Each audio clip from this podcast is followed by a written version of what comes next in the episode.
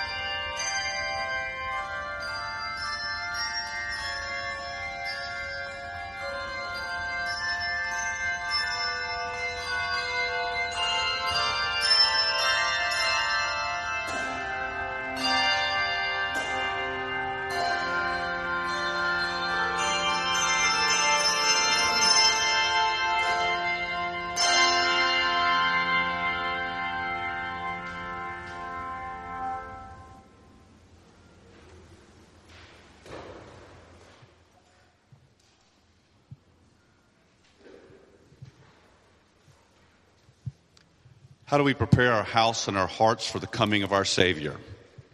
By listening to the words of the angel who spoke about the saving work of God. Today, we light this candle as a symbol of love. May Jesus, Emmanuel, Son of Mary, be more than just a dream in our hearts. May love grow within us, transforming us, that we may do immeasurable more than we can imagine. Let us hail to the Lord's anointed by standing and singing together hymn number 203.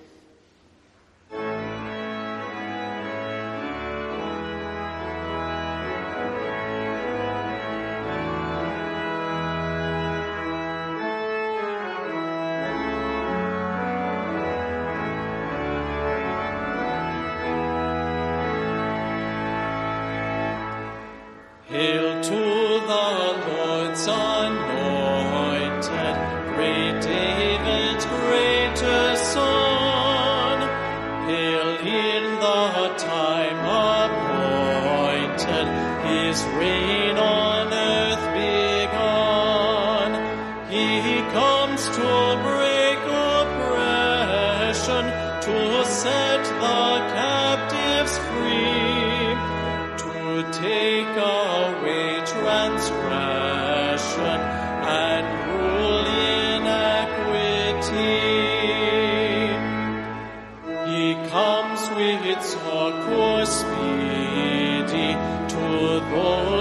those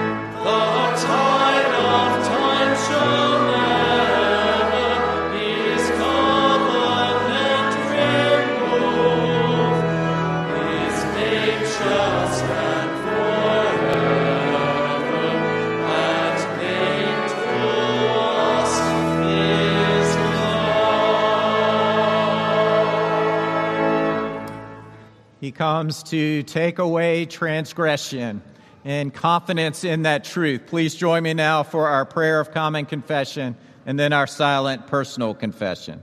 Let us pray. Gracious Lord, as we enter into worship this morning, we confess that our hearts are not aligned with yours. You want to do big things in our lives and new things in our midst. You desire your house to extend beyond us, but we like it as it is. Forgive our obsession with comfort, our fear, and our lack of faith. Despite us, we ask that you build our house in us and beyond. We ask it in the name of Jesus.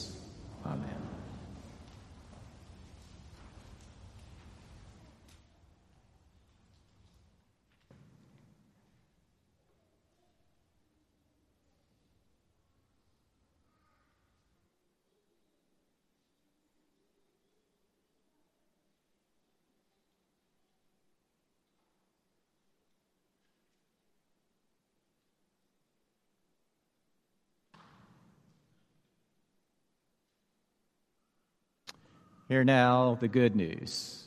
Jesus is Emmanuel, God with us, and his name, Jesus, means he saves. He saves us from our sins. In the name of Jesus Christ, you are forgiven.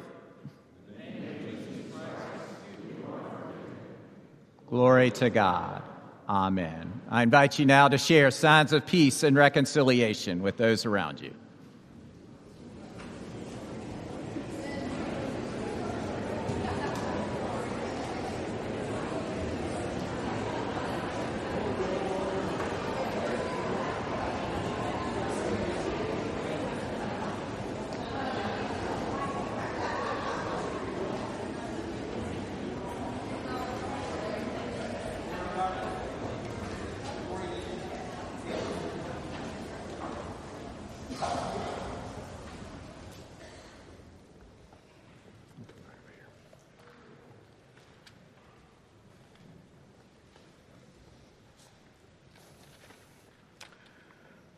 Brothers and sisters in Christ, through the sacrament of baptism, we are initiated into Christ's holy church. We are incorporated into God's mighty acts of salvation and given new birth through water and the Spirit. All this is God's gift, offered to us without price. I present today Maya Marie Jordan for baptism.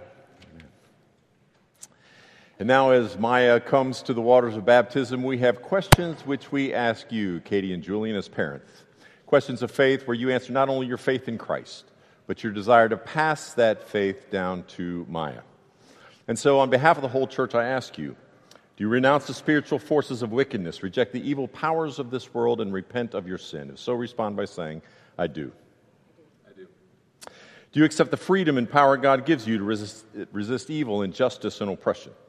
In whatever forms they present themselves. Again, I do. I do. Do you confess Jesus Christ as your Savior, put your whole trust in His grace, and promise to serve Him as your Lord in union with the church, which Christ has opened to people of all ages, nations, and races? I do. I do.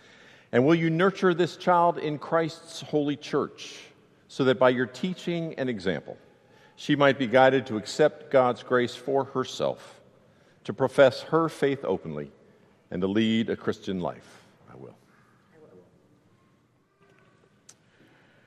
Do you, as Christ's body, the church, reaffirm both your rejection of sin and your commitment to Christ?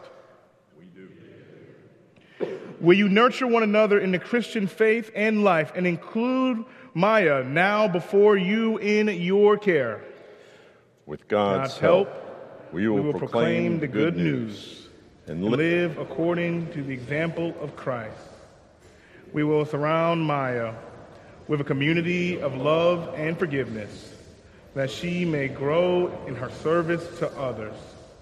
We will pray for her, that she may be true disciple who walks in ways that lead to life. Let us join together in professing the Christian faith as contained in the scriptures of the Old and New Testaments. Do you believe in God the Father? I believe in God the Father Almighty, Do you believe in Jesus Christ?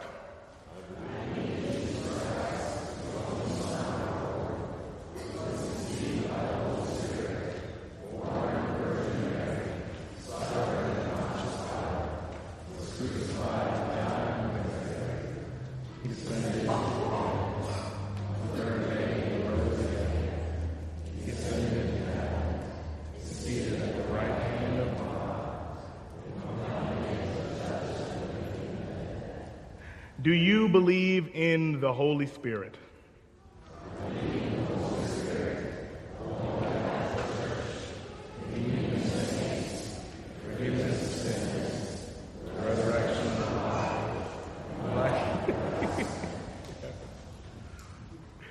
got to tell you, Maya was offering a rousing amen during the Apostles' Creed there. the Lord be with you. And also with you. Let us pray. Eternal Father, when nothing existed but chaos, you swept across the dark waters and brought forth light. In the days of Noah, you saved those on the ark through water, and after the flood, you set in the clouds a rainbow. when you saw your people as slaves in Egypt. You led them to freedom through the sea.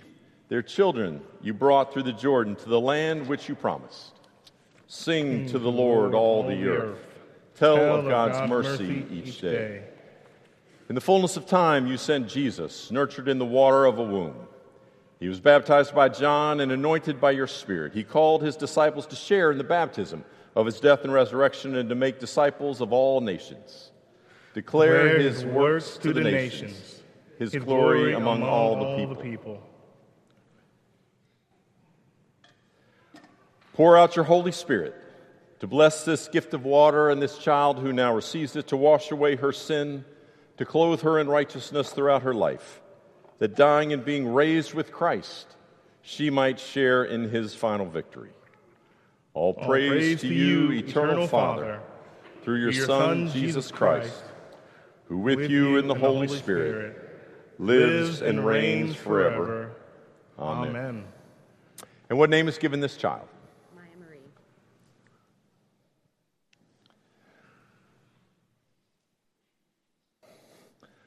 Maya Marie, I baptize you in the name of the Father, and of the Son, and of the Holy Spirit. Amen. May the Holy Spirit work within you, that being born of water and the Spirit, you may be a true disciple of Jesus Christ. Amen. Amen. Now it is our joy to welcome Maya Marie Jordan in Christ. Through baptism, you are incorporated by the Holy Spirit into God's new creation and made to share in Christ's royal priesthood. We are all one in Christ Jesus. With joy and thanksgiving, we welcome you as a member of the family of Christ. Let us pray. Lord God, we ask that you would put your spirit upon this, your child Maya. Raise her up to be a strong follower of you. Show her the way of hope. Show her the way of love.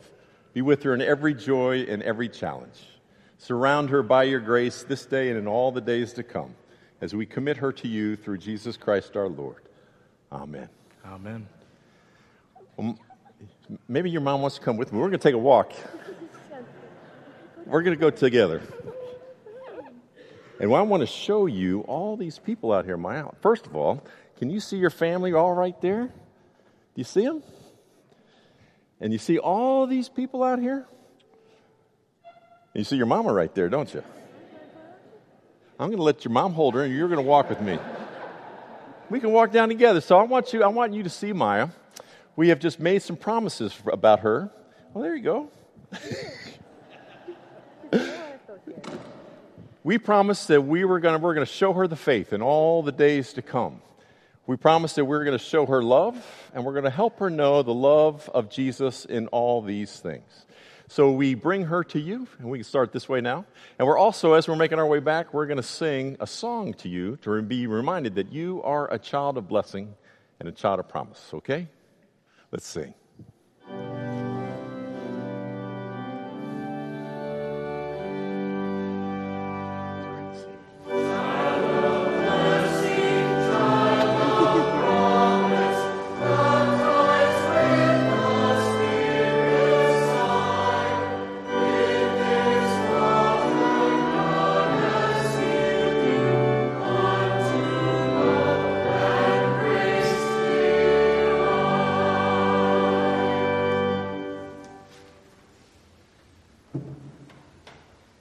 Time, I'd like to invite our children to come forward. We're going to have our children's time up front, along with our Director of Children's Ministries, Karen Rios.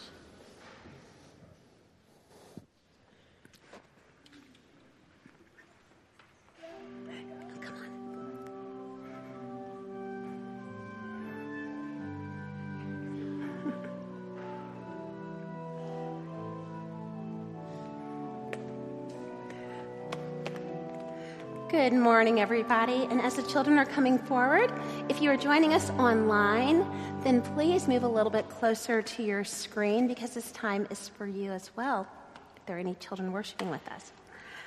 Well, good morning, everybody. Thomas, you going to come and have a seat? Good morning, Hazel. Hey, Virginia. Hey, James. Alrighty. Well, you guys all look so pretty and so handsome. I love what I'm seeing up here on the stage. So, we have been talking about Christmas, and we focused a lot last week on Mary, but, but today, Pastor Pete is going to talk about Joseph. So, I brought a couple of visuals. So, does anybody know what Joseph did? Does anybody know what Joseph did for a job? Yes, what did he do for?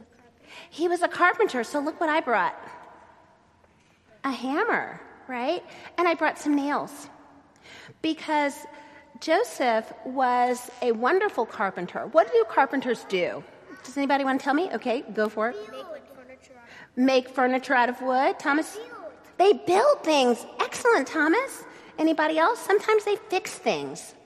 And you know, it's so wonderful that Joseph had this job where he did things with his hand, but I bet that if you were to ask Joseph, he had no idea that he was going to have to raise the Son of God. As a matter of fact, when we read the Bible, we read it from our perspective because we know what has happened already. But while Joseph was walking through this walk with Mary, all of these things were happening to him. And I bet he was a little bit surprised. And I bet he would never have imagined that the Bible that we read today has his name in it and that we would all know his name. He just thought he was going to be just doing carpentry work for the rest of his life. And so it's one of those nice things that God always has bigger plans for us that we, than we have for ourselves. But the one thing that Joseph did was is that he was obedient. And I said this in the earlier service. He wasn't trying to live his life on YouTube. You guys all got that, didn't you? Nor was he trying to be on reality TV. He was just really doing what God's call was for him. And lo and behold, God gave him something super special to do. And we all know him now. So why don't you pray with me? Heavenly Father, thank you for Joseph, you for Joseph and his life and his life and his obedience and his obedience, and his willingness to answer your call willingness to answer your call. So that we can model him with our lives. In Jesus' name we pray. Amen. All righty. Well, you guys can all go back to your seats. I know I'd love to hang out with you up here too.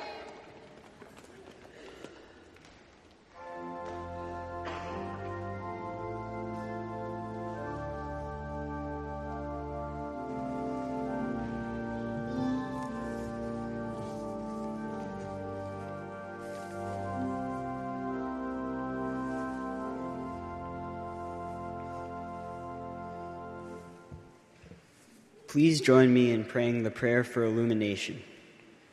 God, source of all light, by your word you give light to the soul. Pour out on us the spirit of wisdom and understanding, that our hearts and minds may be opened. Amen. Today's first scripture reading is from the book of 2 Samuel chapter 7, verses 1 through 11, and verse 16. This may be found on page 245 of your Pew Bible. God makes a promise to David, king of Israel. Now, when the king was settled in his house, and the Lord had given him rest from all his enemies around him, the king said to the prophet Nathan, See now, I am living in a house of cedar but the ark of God stays in a tent. Nathan said to the king, Go, do all that you have in mind, for the Lord is with you. But that same night, the word of the Lord came to Nathan Go and tell my servant David, Thus says the Lord, Are you the one to build me a house to live in? I have not lived in a house since the day I brought up the people of Israel from Egypt to this day. But I have been moving about in a tent and a tabernacle. Wherever I have moved about among all the people of Israel, did I ever speak a word with any of the tribal leaders of Israel, whom I commanded to shepherd my people Israel, saying, Why have you not built me a house of cedar? Now, therefore, thus you shall say to my servant David Thus says the Lord of hosts I took you from the pasture, from following the sheep, to be prince over my people Israel. And I have been with you wherever you went, and have cut off all your enemies from before you. And I will make for you a great name, like the name of the great ones of the earth. And I will appoint a place for my people Israel, and will plant them, so that they may live in their own place and be disturbed no more. And evildoers shall afflict them no more, as formerly from the time that I appointed judges over my people Israel. And I will give you rest from all your enemies. Moreover, the Lord declares to you that the Lord will make you a house. Your house and your kingdom shall be made sure forever before me. Your throne shall be established forever. The word of God for the people of God. Thanks be to God.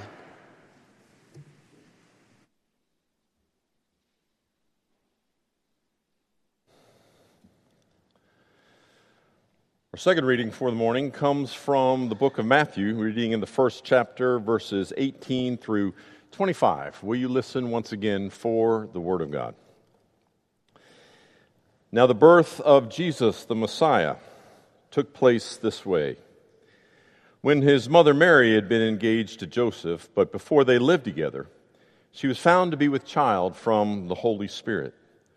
Her husband Joseph, being a righteous man and unwilling to expose her to public disgrace, planned to dismiss her quietly. But just when he had resolved to do this, an angel of the Lord appeared to him in a dream and said, Joseph, son of David, do not be afraid to take Mary as your wife, for the child conceived in her is from the Holy Spirit. She will bear a son, and you are to name him Jesus, for he will save his people from their sins. All this took place to fulfill what had been spoken by the Lord through the prophet. Look, the virgin shall conceive and bear a son, and they shall name him Emmanuel, which means God is with us. When Joseph awoke from sleep, he did as the angel of the Lord commanded him. He took her as his wife, but he had no marital relations with her until she had borne a son, and he named him Jesus. This is the word of God for the people of God. Thanks be to God. Let us pray. Lord God, as your word is offered this day, it is our prayer that you would speak to each and every one of us. Open our hearts, open our minds to hear a new word of hope and life. For we ask it through Christ our Lord. Amen. You know, every time I read that story that Nathaniel read for us from 2 Samuel 7, I cannot help but envision uh, my seminary preaching professor. Her name is Betty Achtemeier, and she has long since gone to the church eternal, but she was old school seminary professor. And she would push us time and time in our preaching to make it better. And I still see her, her eyes looking at me as I write a sermon even to this day. But what I remember about Betty Achtemeier is what she said about this text we just read. She said that you really can't understand the Old Testament unless you understand this text. Really, she said you can't understand the Bible unless you understand this text. Let me see if I can explain because when we meet King David in our reading here this morning, he's at the top of his game. God has blessed him and victories abound. And now, in that peak place, God David wants to do something for God. Wants to build God a house. Wants to build God a temple. The prophet, Nathan comes along, brings him a word from the Lord, and David and says, David, you are not the one to do it. In fact, your son is the one to do it. And the truth be known, God is not too excited about this dream of building a temple anyway. And then the text, in a beautiful way, it turns on this word house. God says to David, You want to build me a house? Well, let me tell you what, I am going to build you a house. But it's not going to be out of bricks and mortar, It's going to be out of your line, your lineage. And in that last verse, he says to David basically, there will be somebody from your line all the way to eternity reigning on the throne. And now, if you, you read the rest of the Old Testament, 29 books left, there's this literary, this spiritual tension. How's this promise going to work out? What's going on with all these kings? Because as you go through those pages of the Old Testament, it's not looking good for Israel. The kings are corrupt, they are weak, they're making a mess. Israel's not doing great. The temple's built a couple times, but it's just a, a, small glimpse of anything it was before. And so, as you get to the last page of the Old Testament and Malachi, it's just not looking good for Israel. And the question is, where is the promise? But then you turn the page to the very first book page of the New Testament, the book of Matthew. And at first it's confusing because you have this long list of names, including David, and a long list of lineage from David. And right there at the very last on the list is Joseph and Mary. The point being from the very start, God is faithful, God is reliable, God keeps his promises. And indeed, there is going to be somebody on the throne for all eternity, and that is Jesus Christ. And you see, these two texts are united thematically, but they're also united by this concept of dreams. Dreams. There's two dreams. David had one dream, Matthew or, or uh, Joseph had another one. You see, again, David wanted to build this great building for God, something grand, something that would be better than the tent that God had been in for centuries. But God says in so many words to David, Sorry, David, the house is just too small. And also, the big dream wasn't, the big dream that he had wasn't big enough. And the truth be known, the dream was more David than it was God. In contrast, we turn to Matthew and we see the story of Joseph. And Joseph didn't really have big dreams of temples, his dreams were of the milder, the quieter sort. And the text is frustratingly absent on details. But it's not hard to imagine Joseph's dreams. He was a carpenter, pledged to be married, and it would have been a good life, a quiet life, marriage, children, community. And most all of us can envision and relate to th- those young, simple, but powerful dreams. But of course, it didn't work out.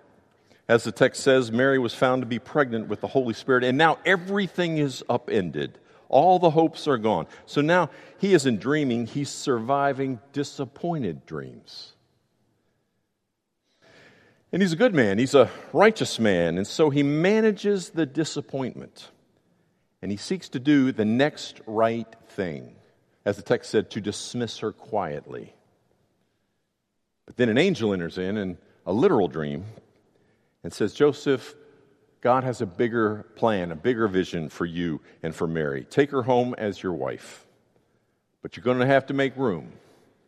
Because, in so many words, God is going to do something bigger.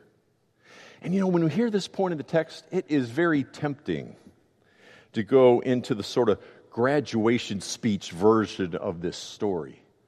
Go out there and, and dream big dreams, attempt great things. Oh, the places you can go, which is one of my favorite books, by the way.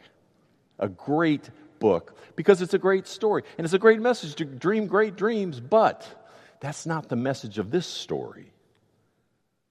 See, both Joseph and David were called to do great things, to live into great dreams, but they weren't their dreams. In fact, if you think about it, they both had to release their dreams and instead hook on to this new thing that God was doing. I wonder if any of you have ever been there. Let me tell you just briefly a little bit of my story. When I was a mid teen, I was 14, 15, 16 years old, I dreamt about one thing, and that was flying for the military. It's all I wanted to do. But there was a problem, you see. You had to have 20 20 vision to be able to do that. I wasn't even close. And So, you know what I did as a 15 year old? I, read, I, I prayed every day for God to give me 20 20 vision so I could do this thing I wanted to do so desperately. Nothing really happened, so I thought, here's what I'm going to do I'm going to read the Bible.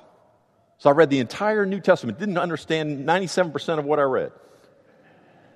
But I read it, and I got closed up the Bible at the end of it, and I said, God's going to heal my, give me that vision. My eyes only got worse.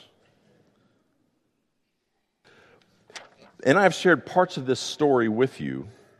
And you know that eventually I did fly, but it was as a right seater, a navigator, a bombardier, a weapon systems operator. And though I got to fly and though I loved it, it wasn't everything I had dreamed of. But I'll tell you what, it took hundreds of hours of sitting in that cockpit, years at sea, and years of Bible study to finally understand the point that we're making here today. See, there's a point where I had to realize it's not God's primary task to endorse what I really wanted to do, even though I wanted to do a good thing.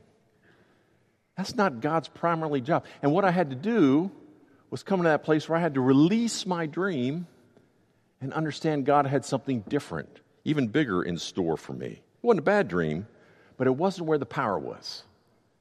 It wasn't where the spiritual momentum was. In fact, God was saying to me about my dream, it's nice, but the house is too small. But you know what the beautiful thing about both these stories? They really unpack what the dream of God is. They're not nebulous. They reveal the grand nature of God's plan, God's desire, the thing to which David and Joseph had to latch on and to which we are called to do also. And you find it in our reading in Matthew in verse 21. She will give birth to a son, and you are to na- give him the name Jesus, because he will save people from their sins. You know, just a few moments ago, we were right up here at the baptismal waters, and we baptized Maya. And you know, there was a moment where I say to the parents, What name is given that child? And they offer her name. That's why we, in the old language, we call it a christening. We don't call it that anymore, but we used to. Because there's a time where in baptism you are taking on the name and being adopted into the Christian family. All that is sort of a sacred moment. A similar thing, even more so, happens here in the text where the angel names the baby Jesus. Jesus, which means saved. And it captures the purpose for Jesus. In his name, he will save the people from their sins. See, that's God's purpose. That's the reason Jesus came. That's the role of Christ. He came to live a powerful life. He was a prophet, but he came from the very start to save you and me from our sins. Because, you know, friends, there's this other thing that is rolling all through the scriptures. And we're going to hear about it next Sunday evening at our Lessons in Carol service. We always start that with a reading from Genesis that describes the fall of Adam and Eve. And you all have heard that story, and you know that Adam and Eve, that's really you and me in the story. And we're going to hear the story about how they fall into the way of sin. They're lost, hiding behind fig leaves. And then there's this beautiful picture of God walking in the garden in the cool of the day. And he's calling out to his lost children, Where are you? And you see, friends, the entire Bible, 66 books, is a story about how this loving God calling out in the garden, and you and I, as sinful humans, how we're going to get together. How God calls out to his lost children, saying, Where are you? and how you and I continue to hide behind any fig leaf we can find. And then we open up the book of Matthew, and along comes this baby in a manger, one who will save us from our sins, one who was born not just to live, but to die. He will die our death, He will take on our sin and he will restore you and me to the garden in the cool of the day, into the loving arms of a hopeful God who welcomes us and bids us come. Eden is restored in the cool of the day. As the Wesley hymn, Hark the Herald Angel sings, says, God and sinner reconciled. Such a massive dream, but this is what God has done for us. And what God has done for you and for me, God wants to do for the entire creation. That is the dream to which we are called to grasp on. But it's hard, isn't it? We like the quiet life. We like stability. We like that routine. Same life that Joseph and Mary sought. See, our dream is often stability. God's dream is saving the world. You know, friends, that's one of the reasons we're doing this new sermon series starting in January. On January 7th, we're going to start a sermon series entitled Hard Questions. And we're doing it because people around us, people who aren't here this morning, they are asking hard questions of God, hard questions of the church. Some of us may be asking these questions. And we need to be equipped to respond to the questions that are abiding in people's hearts. So, we're going to do some hard questions for six weeks. The first week, January 7th, we're going to ask the question why doesn't God show up? Where's God when I need Him? Where's God in those hard times? On January 14th, we're going to do a sermon title um, Is God as exclusive as the church sometimes seems? On January 21st, Dr. Carla Works, the Dean of Wesley Seminary, is going to be here to preach on the question Where is God in the Middle East war? And we're going to keep going for, for three more weeks on that. I got to tell you, it'd be a whole lot easier just to have normal sermons. But see, God has a dream about reaching people who aren't here today. And each of us need to be equipped to have a reasonable, a comfortable conversation around even the hard questions that come our way. And prayerfully, those weeks will help us in that effort. See, there's a reminder in all of this that God has not put you or me on this planet just to be, but to be a means of multiplying this dream of His, offering the same Jesus who has saved us to save others from their sins. Let me see if I can bring all this home with a, with a story. Because three and a half years ago, um, we are in the peak season of COVID. It was June of 2020. I'd been appointed here, and I was coming uh, on my first day here at Reveille. And so my wife Lynn and I, we were moving all my boxes, all the stuff into my office over at the Reveille house. And as I unpacked one of those boxes, I came across this piece of paper. You know what it is? It's a letter that I had written to myself in January 1992. I was a brand new pastor back then. I was on my first appointment, six months into a full time appointment. And in those days, we went to this thing called convocation. Three, four hundred clergy would all meet at Blackstone, the Assembly Center, and we would have seminars and training, inspiration, all that kind of stuff. Well, I, I got in late, so I ended up uh, in a room with two other pastors who had been serving for decades. The three of us were in that room. But I got to tell you, these two pastors, they were tired. They were more than tired, they were worn out. And they literally stayed in the room for those three days, chain smoking cigarettes. They had a grocery bag, I'm not kidding, a grocery bag full of candy bars for three days. They smoked cigarettes and ate candy bars. I don't think they made a single seminar the whole time. So at night, I was watching these two pastors who've been around for decades. And I sat in my bed and I wrote out this prayer. I already had a sinus infection from all the cigarette smoke.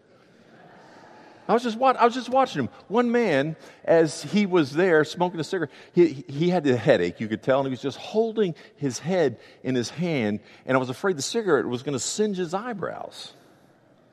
But I got to tell you something. These were two very good men. They were kind men generous men, wise people. And, but the problem was they had lost their fire. They had lost the dream. They had been beaten down by life. And what had happened is the house had gotten very small. And all they could do was manage in this spiritually disabled condition in which they lived. I need you to know that when I looked at these two men, it was not in judgment. I had a great deal of respect for all they had been through. When I looked at these two men in my young eyes, it was with fear. If it can happen to them, it can happen to me. It can happen to any of us, whether you're clergy or lay. So I prayed a prayer that day and I recorded it. Please, God, by your grace, let this not happen to me. Friends, I'm wondering today if any of you who are here today, whether you be young or old, if you can relate to that story. Life is hard. We're tired. We've lived a lot. Our dream right now is just to get by.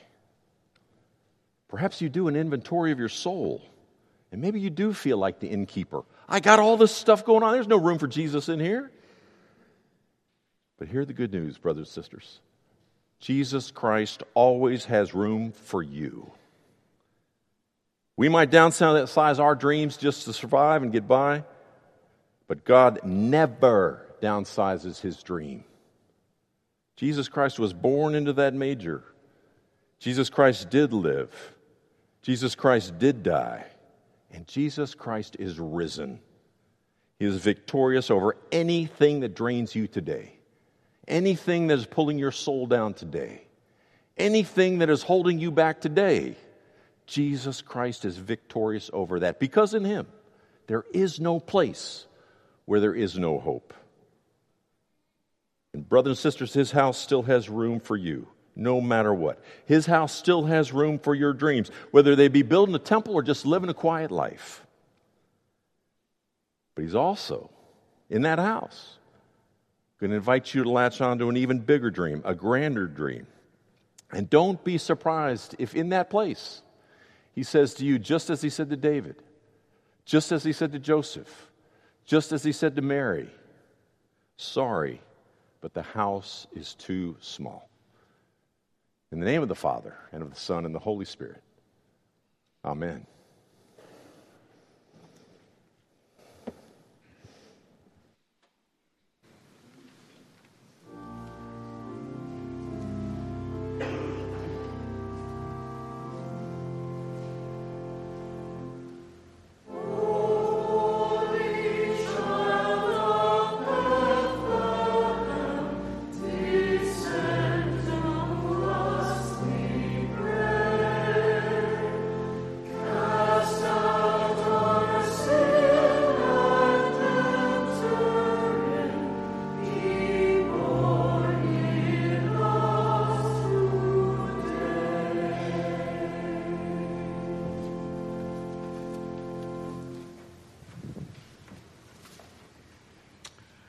Friends, I'd like to invite you now to join me in the spirit of prayer.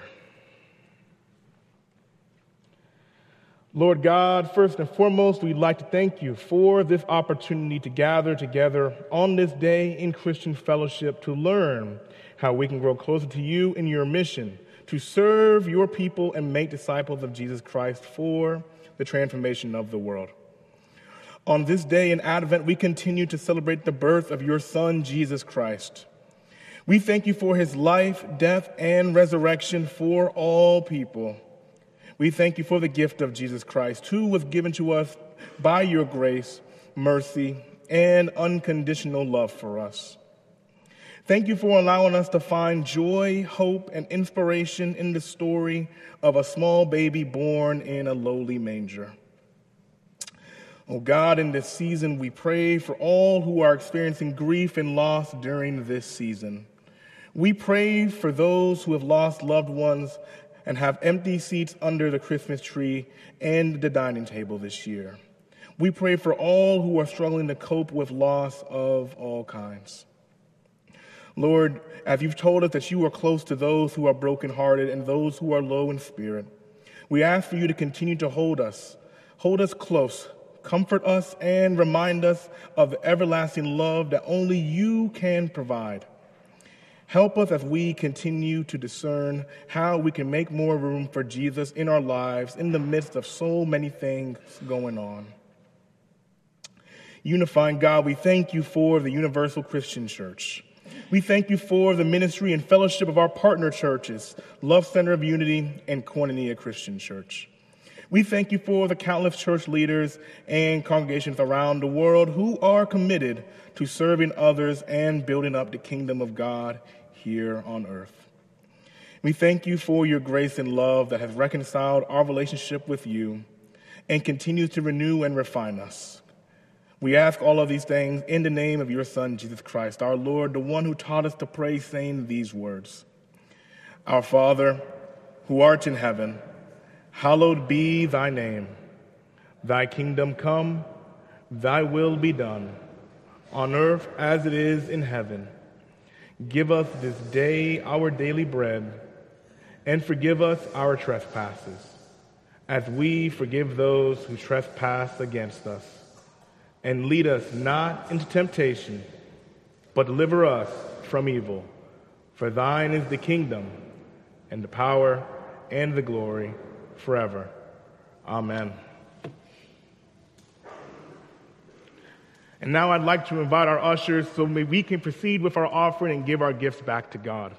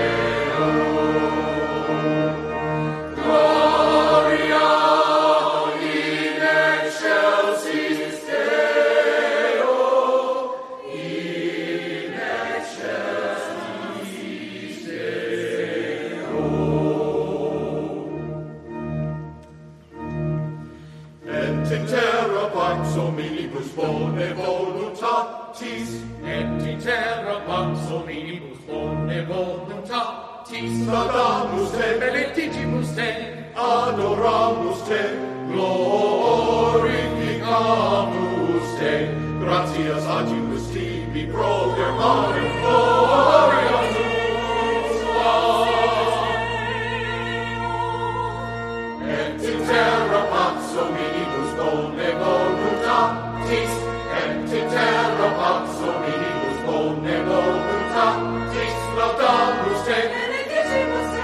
Adoramus te, glorificamus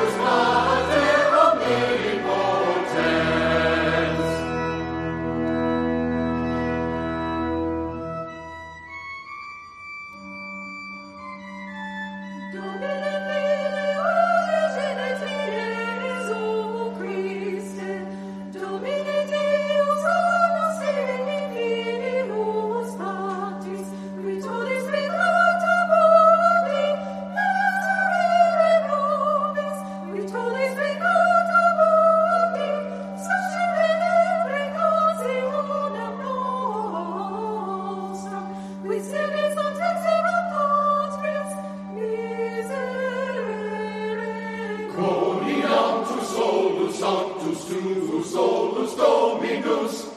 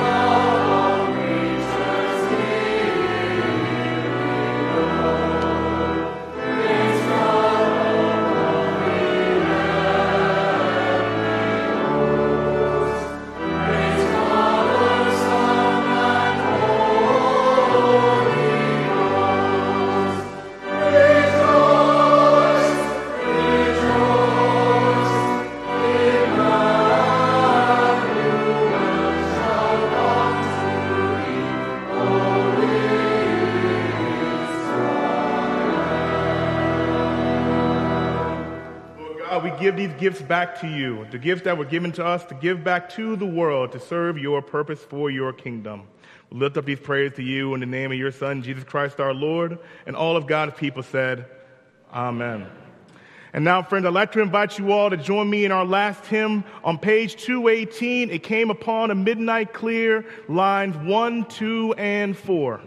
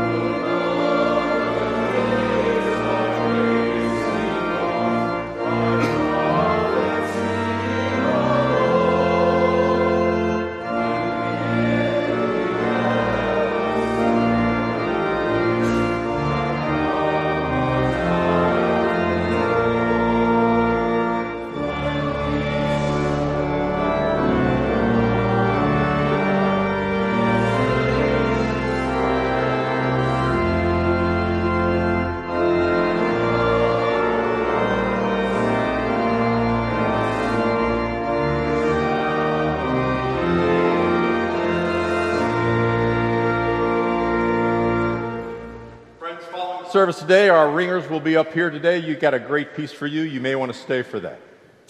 And now to him who is able to do immeasurably more than all we ask or imagine, according to the power that is at work within us. To him be the glory in the church in Christ Jesus, both now and forevermore. Amen.